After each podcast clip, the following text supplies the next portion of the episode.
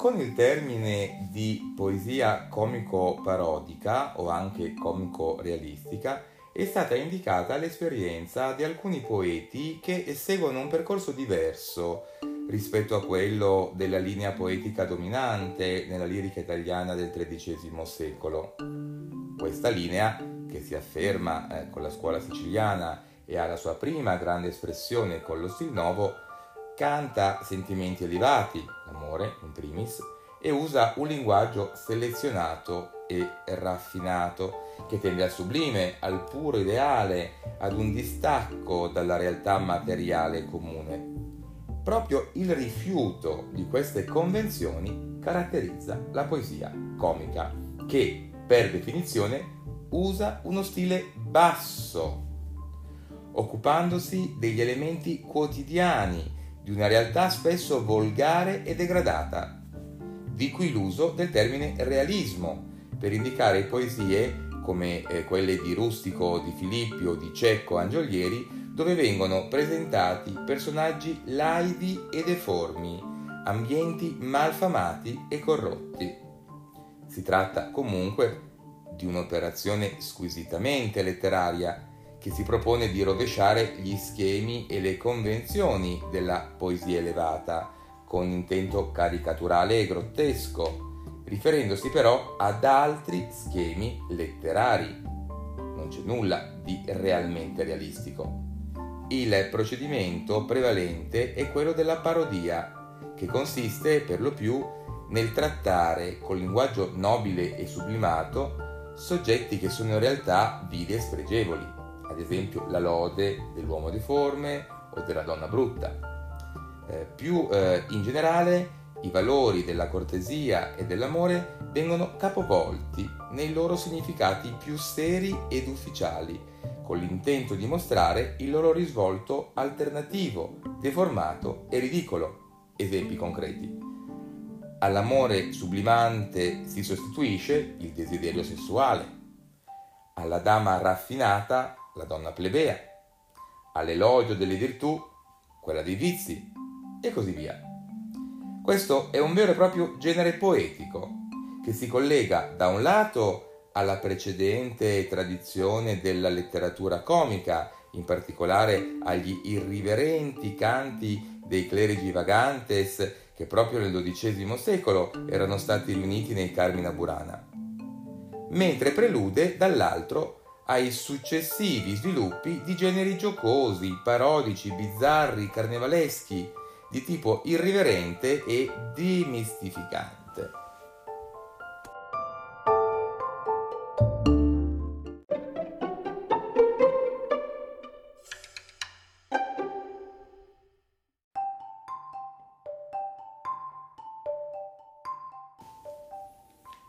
Proprio nel suo possibile valore anticonformistico e alternativo consiste il significato ideologico di questa poesia che, eh, rifiutando le visioni del mondo gerarchiche ed ufficiali, può dare spazio alla voce della diversità, del dissenso, dell'emarginazione.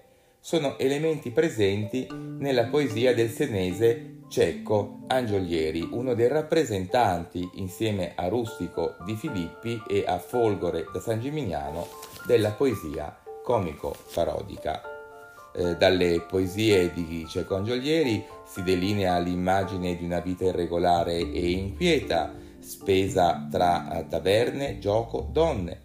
Infatti i temi ricorrenti nel suo canzoniere sono l'amore tutto sensuale, per una fanciulla plebea, l'odio per il padre avaro, le imprecazioni contro la sorte avversa, la malinconia nel senso però di cattivo umore, di umore nero, eh, di una disposizione irosa e cupa verso il mondo.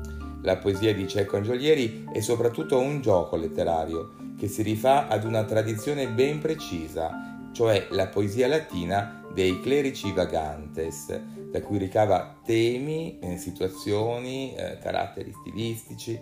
L'insistenza sui temi della vita sregolata, eh, dell'abiezione, dell'odio verso il padre, della malinconia, eh, degli amori volgari risponde ad un intento di esagerazione parodistica in aperta polemica con i modi sublimanti dello stilnovismo.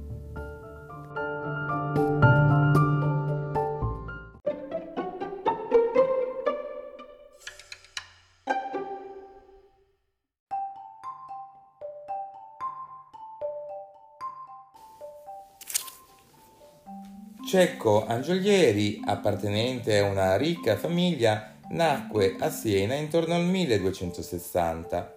Era già morto nel 1313, quando i figli rinunciarono alla sua dissestata eredità. Morì quindi in miseria, dopo aver sperperato il patrimonio paterno.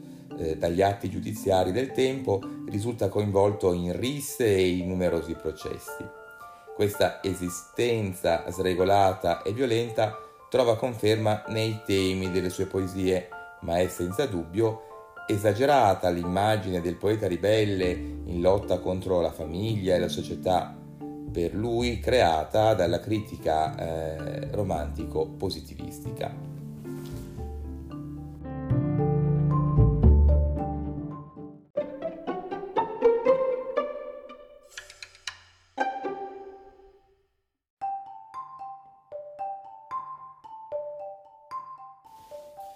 Si fosse poco arderei il mondo è il più famoso sonetto eh, di Cecco Angiolieri, eh, schema eh, tipico del sonetto, eh, rime A, B, B, A, A, B, B, A, C, D, C, D, C, D.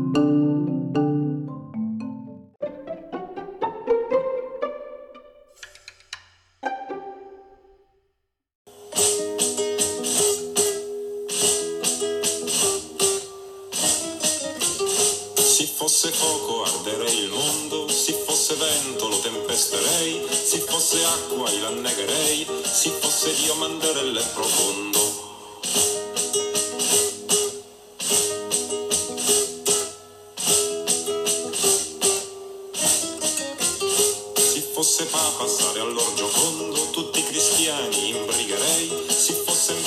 Sa che farei, a tutti mozzerei lo capo a tondo. Se fosse morte andrei da mio padre, se fosse vita fuggirei da lui. Similmente faria da mia madre, se fosse cieco commisso ne fui. Torrei le donne, giovani e leggiadre, e vecchie lai della sera altrui.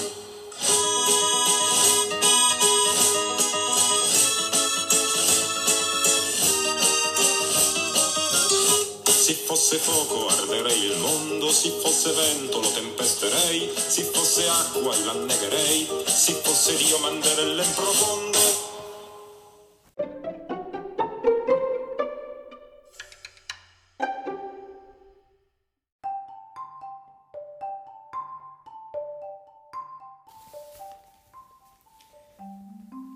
Un intellettuale contro la famiglia, contro la società, contro la religione, contro l'intera umanità. Così tutta una tradizione critica dell'Ottocento e anche del Novecento ha letto la produzione di Cecco Angiolieri, in particolare questo sonetto appena ascoltato eh, dalla uh, voce di De André. In realtà questa è un'interpretazione anacronistica eh, che utilizza eh, i propri schemi interpretativi, intendo quelli moderni, per accostarsi ad un poeta vissuto in un contesto culturale completamente diverso e con una diversa concezione della letteratura. Cecco, infatti, opera all'interno di una precisa convenzione letteraria, quella comica e burlesca, che discende dalla tradizione goliardica medievale, che ama le figure di irregolari, gli atteggiamenti dissacratori ed irriverenti, verso ciò che è nobile e degno, l'esaltazione dei piaceri materiali. Proprio l'accentuazione truculenta ed iperbolica eh, delle affermazioni presenti nel sonetto rivela di per sé il loro carattere di posa e di gioco. La conferma viene data anche dallo smorzarsi dei toni nella terzina finale, il sonetto, se notate, si chiude con una eh, sorta di bonaria strizzata d'occhi con la sostituzione all'atteggiamento erosamente distruttivo dei primi versi di una più spiccata filosofia, eh, di una più spicciola filosofia di vita, ispirata al principio del godimento immediato e libero da freni e impedimenti. Le elaborate soluzioni formali usate dal poeta, ad esempio l'uso ripetuto dell'anafora, il condizionale in chiusura di verso, tradiscono la raffinata educazione letteraria di cui Cecco si serve per raggiungere effetti parodistici. A pubblico borghese comunale, di cui fa parte, l'intellettuale Cecco consegna un prodotto letterario in grado di farlo divertire ridendo dei propri vizi.